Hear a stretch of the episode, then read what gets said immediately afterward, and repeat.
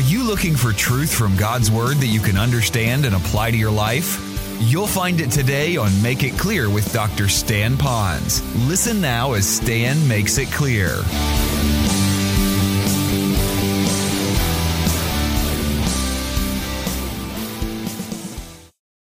Here's what happens next. It says, now there were six stone water pots set there for the Jewish custom of purification, containing twenty or thirty gallons each. And Jesus said to them, fill up the water pots with water. So they filled them up to the brim. And he said to them, draw some out now and take it to the head waiter. So they took it to him. And notice what happened. The water became wine. Well, there's a lot I'd like to share with you, but I'd like to do it now by way of principles. So if you want to take out your notes, you might want to look at that right now, because I want to show you where it went from Mary making the suggestion and then Jesus Christ giving information, and then finally Mary submits. So what are some observations about this incredible miracle? When Jesus gives gifts, he gives them lavishly. He gives them lavishly. I like to use the term grace upon grace. In the Greek, it says grace heaped upon grace. For my birthday, Kara will often make me one of my most favorite birthday cakes. For me, it might cause you shudders, but for me, I really enjoy German chocolate cake. How many of you enjoy German chocolate cake? Whew. But Carol loves me so much that she doesn't just make German chocolate cake and put icing on it. She buys a second tub of icing. So I get two tubs of icing on top of my cake, because I don't want my German chocolate cake to be just dry cake. I want it to just drip with all that icing. Now, wouldn't you like to be in our house when we have a birthday party for me? Because you get plenty of that stuff. Well, I want you to know that when Jesus does a miracle, he doesn't just kind of give you a drop of wine. He lavishly gives it to you. Now notice it talked about six of those water pots. Now those six of those pots would hold so much liquid, twenty to thirty gallons of it.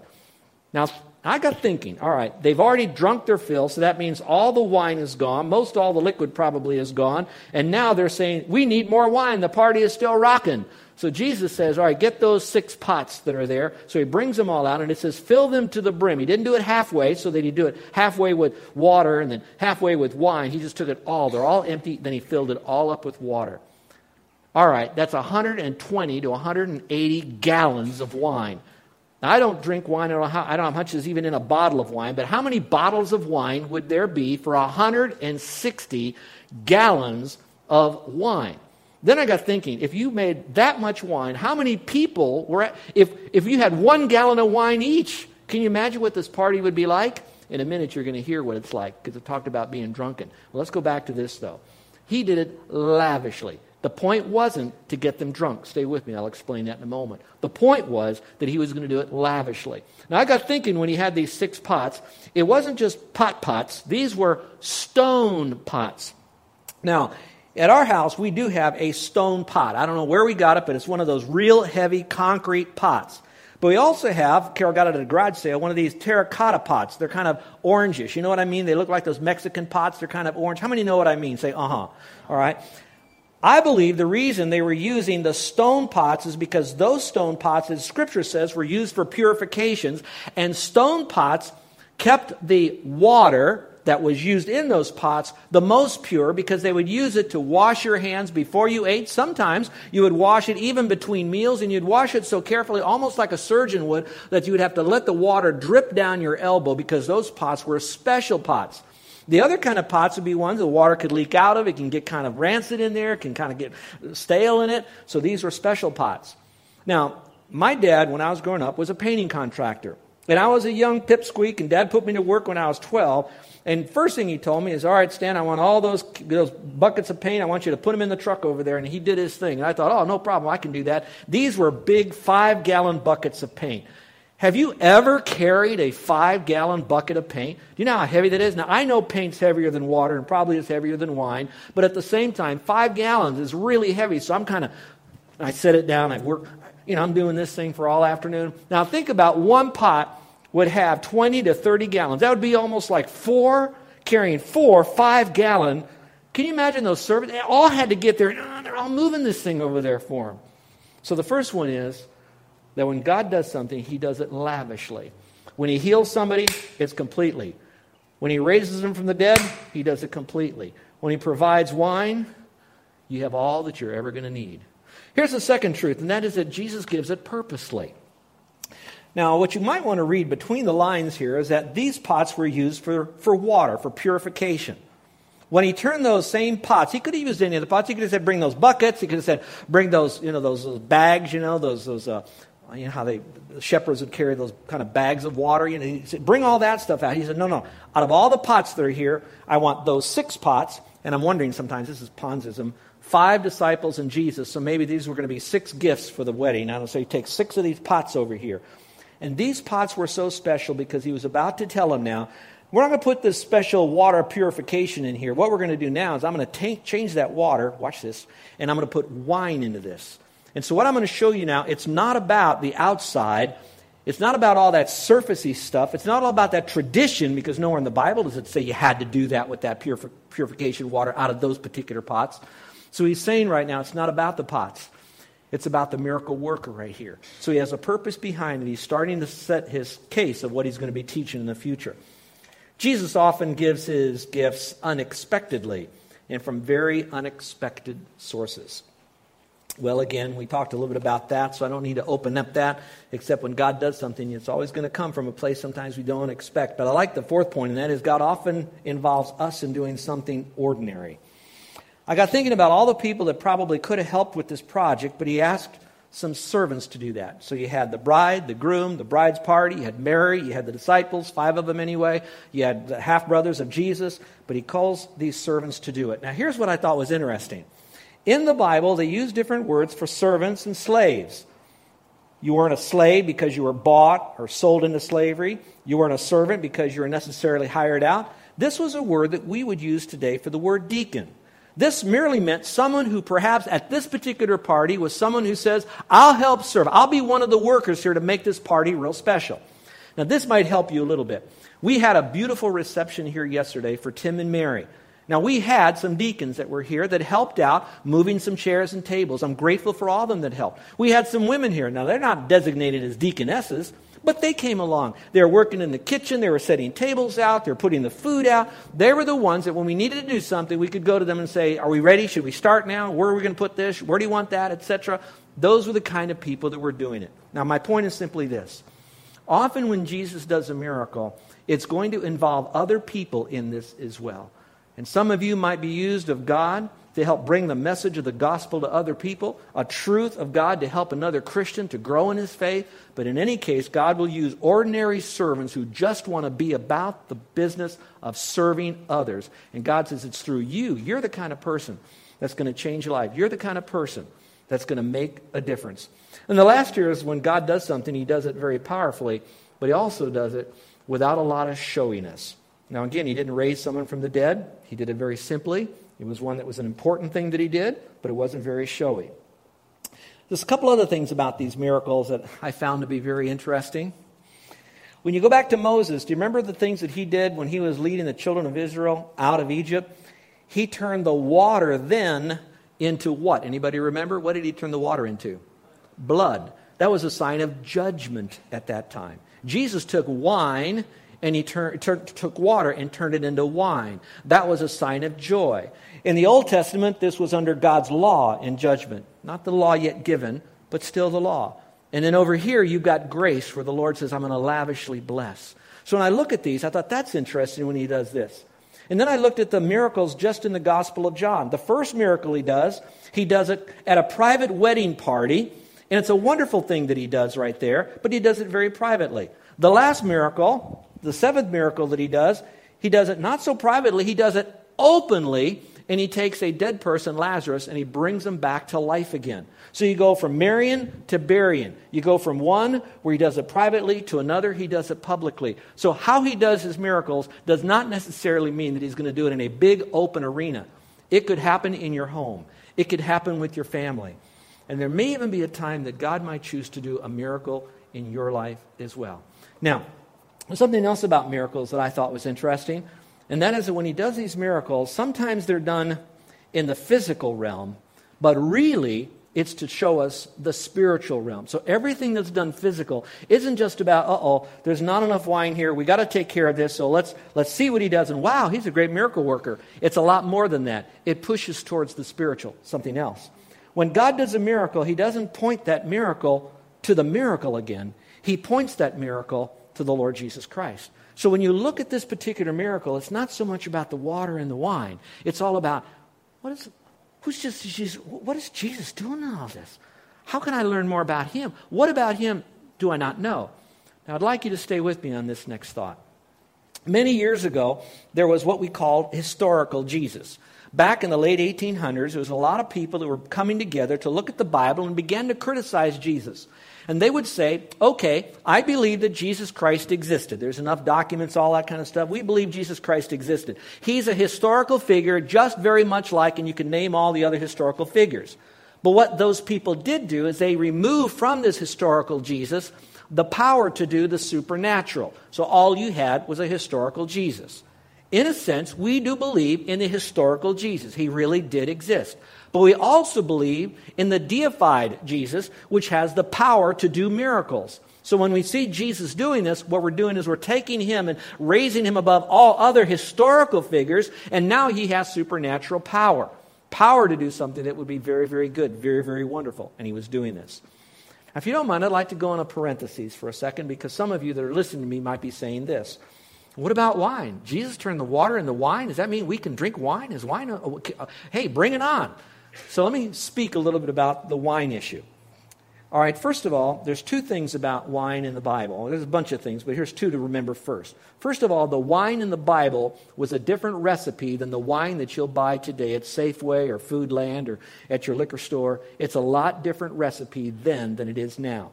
Secondly, the Bible and the reason to drink the wine in the Bible days, as it was said, was more for cultural reasons and some for medical reasons, some because the water then wasn't clear or clean. It was something that could cause sickness and disease, so it was more of a cultural thing. Today, when people drink wine, it's mostly a um, social thing. It's other people are doing it, puts a buzz on, et cetera. And so there's a lot different reasons. Now, those of you that have traveled in a third world country, sometimes when you're there, you're often told, don't eat fruit off the fruit stands, don't eat food you don't know, and don't drink the water. Have you ever heard that before? Don't drink the water. So they encourage you to either get bottled water or get soda pop or something like that so that you can drink that, because that's been through some kind of a process. Well, very similar the same way, to make sure that what we're drinking, the water wasn't that good, but wine would be better. So they would do that. So does the Bible forbid us having wine? No, it doesn't forbid us from having wine, but here's what it does do. It does forbid us to go towards drunkenness. And wine in the Bible days, if it wasn't watered down, it would then become hard liquor like we would have today. Still wine, but extremely fermented, and would be very dangerous to drink, and God certainly told us not to do that. Now, some people might say, well, Pastor, do you drink wine? What should we do? Well, I think you need to be fully persuaded in your own mind what you should or should not do. One thing that is not open for debate, and that is drunkenness. The Bible says never to move towards drunkenness. So some of you might say, well, okay, I'm going to go ahead and drink wine as long as I don't get drunk. But here's a bigger question, though, uh, and I want you to think through with this. If you drink the wine, still remember the wine you drink today is not the same wine that's in the Bible. The second thing you want to think if you're going to drink wine today is, where is the threshold between drunkenness and non-drunkenness? You know, is it when you fall down, or you wreck the car, or you beat your mate, then you're drunk? What is it? Is it when you're giddy, or when you're angry, or when you fall asleep? Are you drunk? I don't know.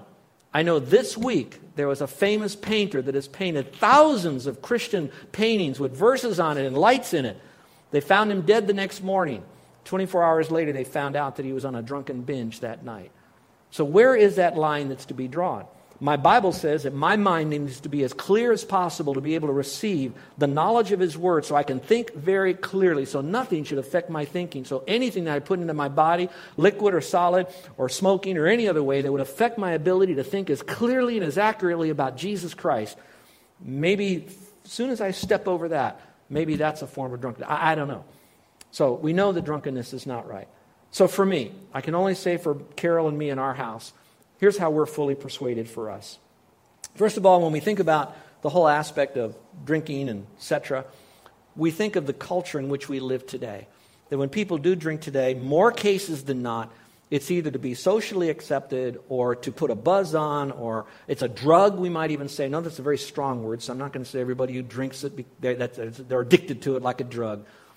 But I think all of us will, will agree that there's plenty of recovery places that are helping people who started with a social and it went downhill from there. And I know you can build your arguments about other things, but right now just stay with the argument of alcohol. And so there is a drug effect on this. The second reason that Carol and I have chosen not to drink that is because of when we do, there are people that would look at us and they would be absolutely aghast. If I went out and I'm having wine and someone sees me drink that, no matter what the Bible says about, I have freedom to do this as long as I don't get drunk. There's plenty of people, for whatever moray and value that they have, the majority would say, oh, that's Pastor Pond. He's drinking. Look at him drink. And I think perhaps with those people, I would lose my ability to communicate God's word on other issues because I have built an unnecessary wall between them and me, and I've done it with some form of alcohol or wine. And so I, I, I don't know that I need that in my life to do that. And then there's a third reason. And the third reason is, is it's possible that some might say, oh, Pastor Pons, he's drinking wine. And um, that's okay. He drinks it. I can drink it. And so now he drinks it. Now he ruins his testimony. He goes so far into drunkenness. Others are following him. And all of a sudden, this has gotten out of control. And so I could cause that brother to stumble. Now, an argument could be made that there'd be some that are saying, oh, he drinks that? He's really a cool dude, man. He, he's got the freedom. He's got freedom in Christ, and I have freedom in Christ, and I might continue to do so. But it's possible, I think, if we're mature enough to say that could be a slippery slope if we keep pursuing it. At least that's the way we see it. And um, so for us, we've chosen not to do that. On the other hand, I need to make it clear that I can't see a complete verse that would forbid us from drinking wine, but it does say about drunkenness. But we must remember that the wine in the Bible days had a different dynamic that we have today. At least the study that I have, you might have done your own study and let every man be fully persuaded in his own mind. Now some of you are thinking, uh-oh, I drink. Does the pastor still like me? I love you. Invite me to your house. I, do, I, I like steak, medium. That'd be great. Come on. Don't worry about that. That's between you and the Lord. I love you. I will never judge you. When I stand before the judgment seat of Christ, I will be all by myself, and I'll rise and fall on my decisions, and mine will be to love you and never judge you, and then uh, I would only ask that you would do the same for me. Amen? All right. So that's what we might say a little bit about wine drinking here, and I do need to bring this message to a close because it's it's so rich and so helpful, but yet at the same time, we need to understand this, and that is that these miracles are going to show us a couple of things. So hear this, and then oh, we're almost out of time. This, this won't take long. What this is showing... Let me do this differently. Take you back to the verse eleven. This is where you want to have your pens ready. You've got to have your pens ready for this. This beginning of the signs Jesus did in Cana of Galilee and manifested his glory. Underline that and put a number one by it. This is the beginning of signs. And so the first mentioned principle in hermeneutics is when something is first mentioned, that means it's setting the tenon for the rest of the miracles. So here's what it is. It manifested his glory. That's the first reason he did this. It wasn't about the water. It wasn't about the wine. It was all about manifesting his glory in this particular miracle. Then number two, and his disciples believed in him. Which is, it's just about Jesus, but he wants others to be a part of his forever family. So he is doing this to raise these people's um, ability now, or knowledge, or confidence that he is who he claims to be, that he is the Son of God, and he can do anything he wants. I believe in him. That'll take them to the next level of maybe even faith alone in Christ, where they come to faith and they might become a Christian. The point is that he is manifesting his glory and people are believing in him, and that's why he's doing these miracles. Now, we talk about these miracles. It's done in his creation. Now, I want you to know that Jesus, every day on planet Earth, every single day in today's time, he is turning water into wine. Do you agree with me? How does he do that? Water comes down, the vines grow, out pops the grapes. The grapes are then harvested. They're brought into a vat. They ferment, put them in a bottle, and they sell them. That whole process, Jesus is turning the water into wine. What is different about what I just said compared to what's in Scripture? What he did in Scripture, he did it, bam, just like that. Okay, that's telling you that, yeah, I put all this creation together. This is that whole process that we do it, but I am the King of Kings, and I'm the Creator, that I can bypass the process that I've already established. I can go ahead and turn water into wine immediately right then. There are wineries in Napa. There's wineries. There's three wineries here in Hawaii. One's in Diamond Head. We ha- he can do that anywhere he wants to, where his ground is set up to do that in the confines of our environment. But he did it just like that, that quickly. To me, that's, that's huge that he did that. So he can create if he wants to. The second thing is he can transform, because he took this and he transformed the water into wine, and he made something special out of this. And I look at my life and I say, he has transformed my life. Today we heard Sweet Annie up here sing a song that was really her testimony, how beautiful the Lord is with me. I sung it when I was fifteen, but there was a veil. But God in his great rich love toward me, I came to understand how beautiful he really was. That was a transformation. You could even write in your margin, that was a recreation. She was created in the image of God, and now she was created as a child of God by faith alone in him. Now, folks, that's the two points I wanted you to get. All this about the sign is to manifest the glory of the Lord, and that the disciples and you too could believe in him. Let's pray, shall we? With every head bowed and every eye closed. It was a wonderful thing that Jesus did. Yeah, it was a party. It shows us that he cares for people and he wants them to celebrate and have a good time. There was a need, so he meets needs. And at that time, they needed to have something more than water. They needed wine. That was a part of it. It would be a great embarrassment to the family if there was no wine, because that was the culture. In fact, there's enough evidence to say that if the groom didn't have the wine, that even the bride's family could go back and sue the groom for not providing the kind of celebration that should have been there. And so Jesus heard about that through the mother. He knew about it ahead of time. I think he was so sovereign that he put all this together so he could come there and be invited by his mom, come there and do this miracle to manifest his glory, and so that his disciples have their first step in believing in him. So all of that, he created the problem, permitted the problem, prescribed the problem, and then he solved the problem. But the focus was on him. So folks, you can go home arguing over, should I drink wine or not, or is the pastor right or wrong, and all that stuff. And you're going to get bogged down into that, and you're going to miss the bigger picture. And I don't want you to do that. Well, you want to realize that it was the King of Kings and the Lord of Lords, and he's setting up his earthly ministry for his heavenly kingdom by doing this first miracle. He is the Lord.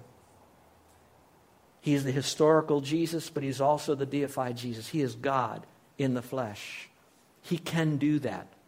He can do whatever he wants, whenever he wants, with whomever he wants, however he wants, for whatever reason he wants, because it's all about him receiving glory. Now that's his part. Your part is to do the believing. Our part is to do the believing. What miracles has the Lord done in your life in the past already? Have you been in a near accident and your life has been spared? God did that. Would you believe in him? Did you nearly die at birth or giving birth and the Lord spared you? Did God provide something for you that you know that in no way, shape, or form, no human could have known that need and did that for you? You glorify the Lord right now.